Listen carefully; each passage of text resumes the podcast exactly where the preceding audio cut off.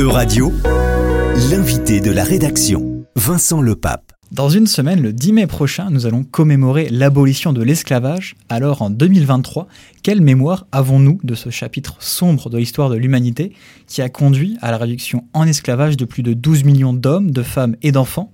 Une traite dans laquelle Nantes a tenu une place particulière, ayant été le premier port français à participer à la traite atlantique du 18e au 19e siècle, en étant le port de départ d'un peu plus de 40% des navires d'expédition en France entre 1707 et 1793.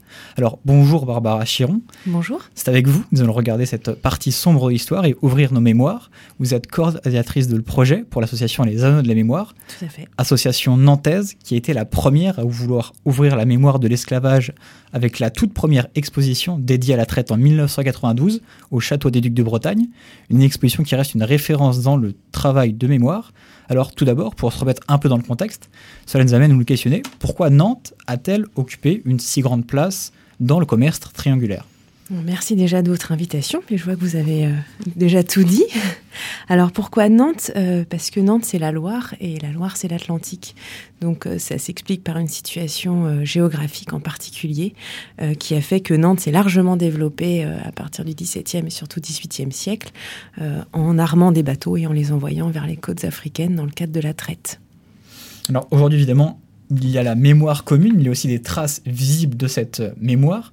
Quelques centaines d'années après la fin de l'esclavage, qui a été aboli totalement en 1848, est-ce qu'on retrouve encore certains de ces traces concrètes à Nantes même? Oui, euh, il y a pas mal de traces, en particulier en centre-ville.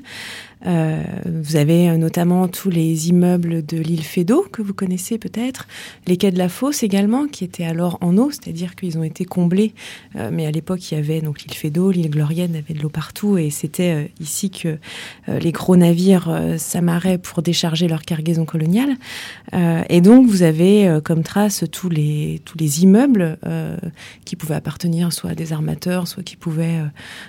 accueillir des, des commerces ou autres. Et euh, si vous levez la tête, vous allez voir euh, des vestiges qu'on appelle notamment, qu'on reconnaît, qui s'appellent des mascarons. Ce sont des masques euh, qui sont sculptés dans la pierre. Et vous voyez sur certains de ces masques, donc représentés, ça va être des dieux grecs en lien avec l'océan, ça va être aussi des personnes, des Amérindiens, ça va être aussi des personnes africaines, des pirates. voilà. Il y a un tas de personnages comme ça à rencontrer à Nantes et qui sont les traces directes de de, cette, de ce commerce de traite. Est-ce que toute la ville a profité finalement de, ce commerce pour se développer Non seulement la ville, bien sûr, mais tout le territoire, le Grand Ouest et plus largement en fait la France et encore plus largement l'Europe. Alors pas seulement avec la traite euh, française, bien sûr, mais en tout cas c'est aussi tout l'arrière-pays qui était concerné puisque les bateaux qu'on armait euh, avaient du textile, textile qui pouvait venir de Nantes, mais aussi d'Angers, de Cholet. On pouvait avoir de l'alcool, des armes qui venaient de plus loin, de beaucoup plus loin, par exemple Saint-Étienne. Euh, et, puis, euh, donc, tout, euh, toutes ces cargaisons qui, qui étaient dans les bateaux. Et puis ensuite, il faut imaginer que les bateaux revenaient aussi chargés, pour la plupart, de marchandises coloniales qui arrivaient des Antilles, donc du sucre, pour le plus important, mais aussi du café, du tabac, etc. Et donc, c'est c'est aussi euh, toutes ces marchandises qui arrivaient à Nantes, mais qui remontaient la Loire, puisqu'on a des raffineries de sucre jusqu'à Orléans, notamment, qui alimentaient Paris, etc. Donc c'est vraiment parce que Nantes est à l'estuaire, la, Loire, euh, c'est l'autoroute de France, hein, on l'appelait avant, c'était vraiment le, par le fleuve que tous les mhm. échanges se faisaient euh, dans la région. Donc voilà, c'est toute la, toute la région qui en a bénéficié. Alors, il y a quelques années, il y avait eu un débat, principalement aux États-Unis, sur le fait de débouler, déboulonner ou non certaines statues du fait de leur racisme et de leur lien avec la traite euh, esclavagère. Il y a eu la proposition de mettre des plaques explicatives sur certaines statues pour les remettre dans leur contexte historique.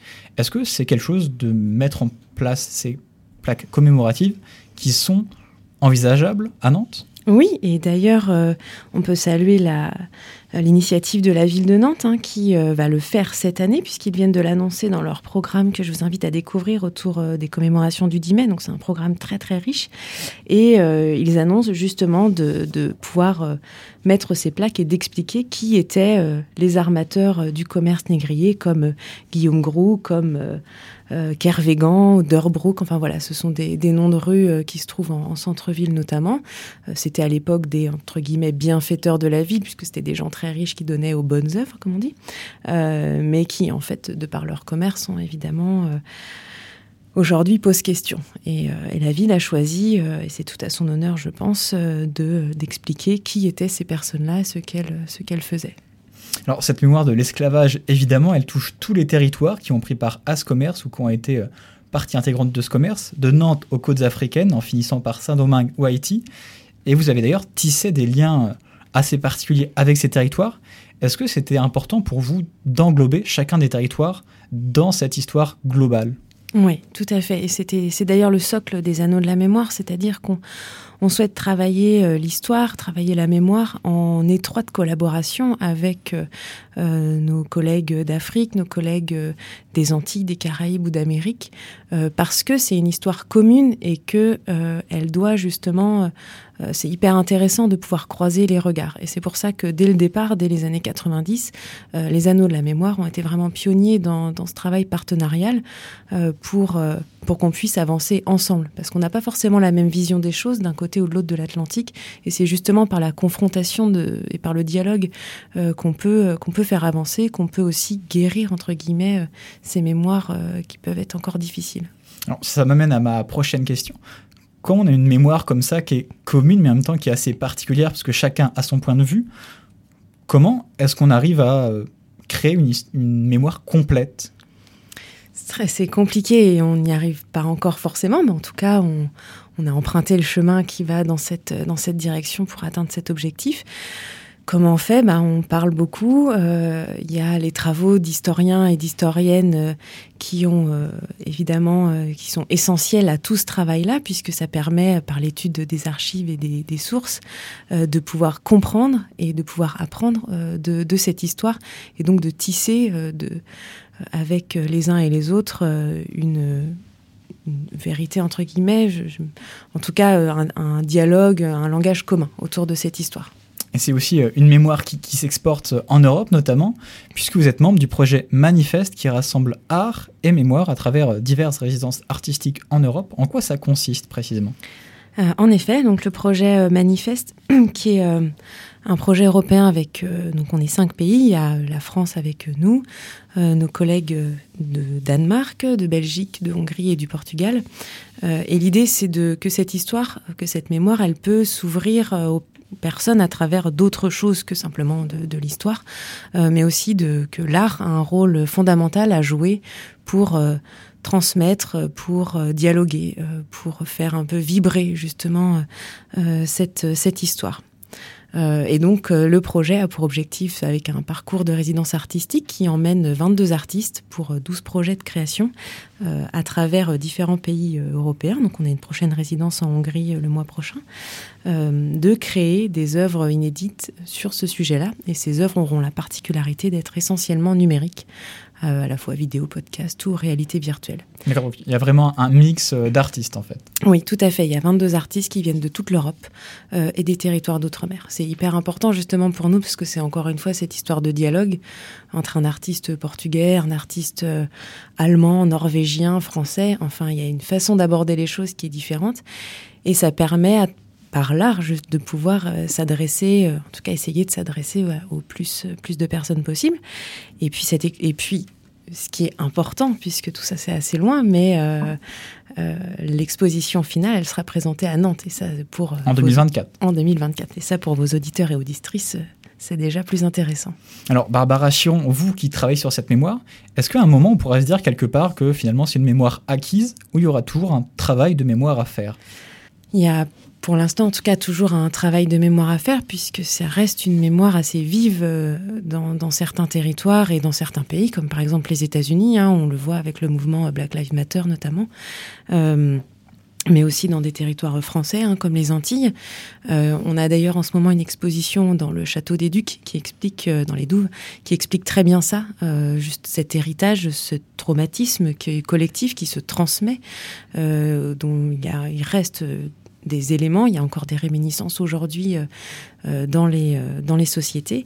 donc c'est pas une mémoire qui est derrière nous, c'est une mémoire qui a, c'est une histoire qui a façonné le monde dans lequel on vit aujourd'hui et forcément qu'elle a une influence et forcément qu'on doit encore travailler autour. Alors finissons cet entretien, parce que nous entrons maintenant dans, dans ce mois des mémoires. Est-ce qu'il y a un événement à Nantes que vous souhaitez nous recommander en particulier? Ben, tous les événements des Anneaux de la Mémoire déjà. je vais prêcher pour ma chapelle. Mais euh, alors il y a un programme qui est énorme et qui est hyper intéressant euh, avec euh, beaucoup beaucoup d'éléments. il y a notamment Expression des coloniales du Château des Ducs qui va qui va ouvrir. nous on va proposer aussi des conférences vraiment très chouettes que je vous invite à découvrir, l'exposition et puis il y a des films. Enfin voilà, il y a vraiment beaucoup. Il y a tout ce qu'il faut, je pense. Voilà, il y a beaucoup d'acteurs culturels à Nantes qui travaillent euh, sur cette euh, sur cet événement avec la ville euh, et puis euh, la personnalité quand même aujourd'hui, enfin cette année qui, qui vient, c'est Barthélemy Togo, qui est un, un artiste camerounais très connu et donc on, on sera ravis de pouvoir le rencontrer et de célébrer ce 10 mai avec lui. Eh bien, merci à vous, Barbara merci Chiron, d'être venue au micro de radio. Alors, bien évidemment, pour plus d'informations sur le sujet, je rappelle que le musée d'histoire de Nantes a une partie de ses collections permanentes dédiées à ces questions, qu'il existe également le mémorial de l'abolition de l'esclavage, et quant au projet Manifeste, toutes les informations sont disponibles sur le site project.manifeste.eu. E-Radio vous a présenté l'invité de la rédaction. Retrouvez les podcasts de la rédaction dès maintenant sur euradio.fr.